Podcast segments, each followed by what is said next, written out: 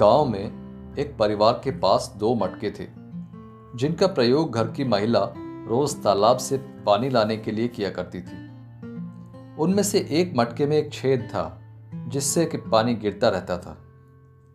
मटके को इस बात का बड़ा दुख था कि उसकी मालकिन इतनी मेहनत से, दूर तालाब से दोनों मटकों में पानी भर कर लाती है, और वह उसमें से आधा पानी ही घर तक पहुँचा पाता है।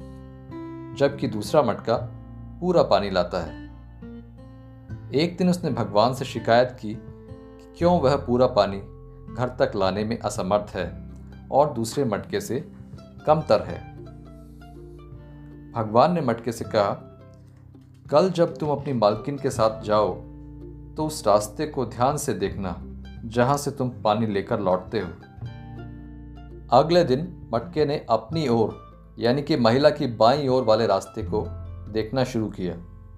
उसने देखा कि रोज़ाना जिस कांधे पर बैठकर वह पानी गिराता हुआ घर पहुँचता था, रास्ते के उस हिस्से पर हरी भरी घास और कुछ फूल खिलाए हैं, जबकि दूसरी ओर जिधर पानी नहीं गिरता था, वह सूखा और धूल भरा ही रह गया था।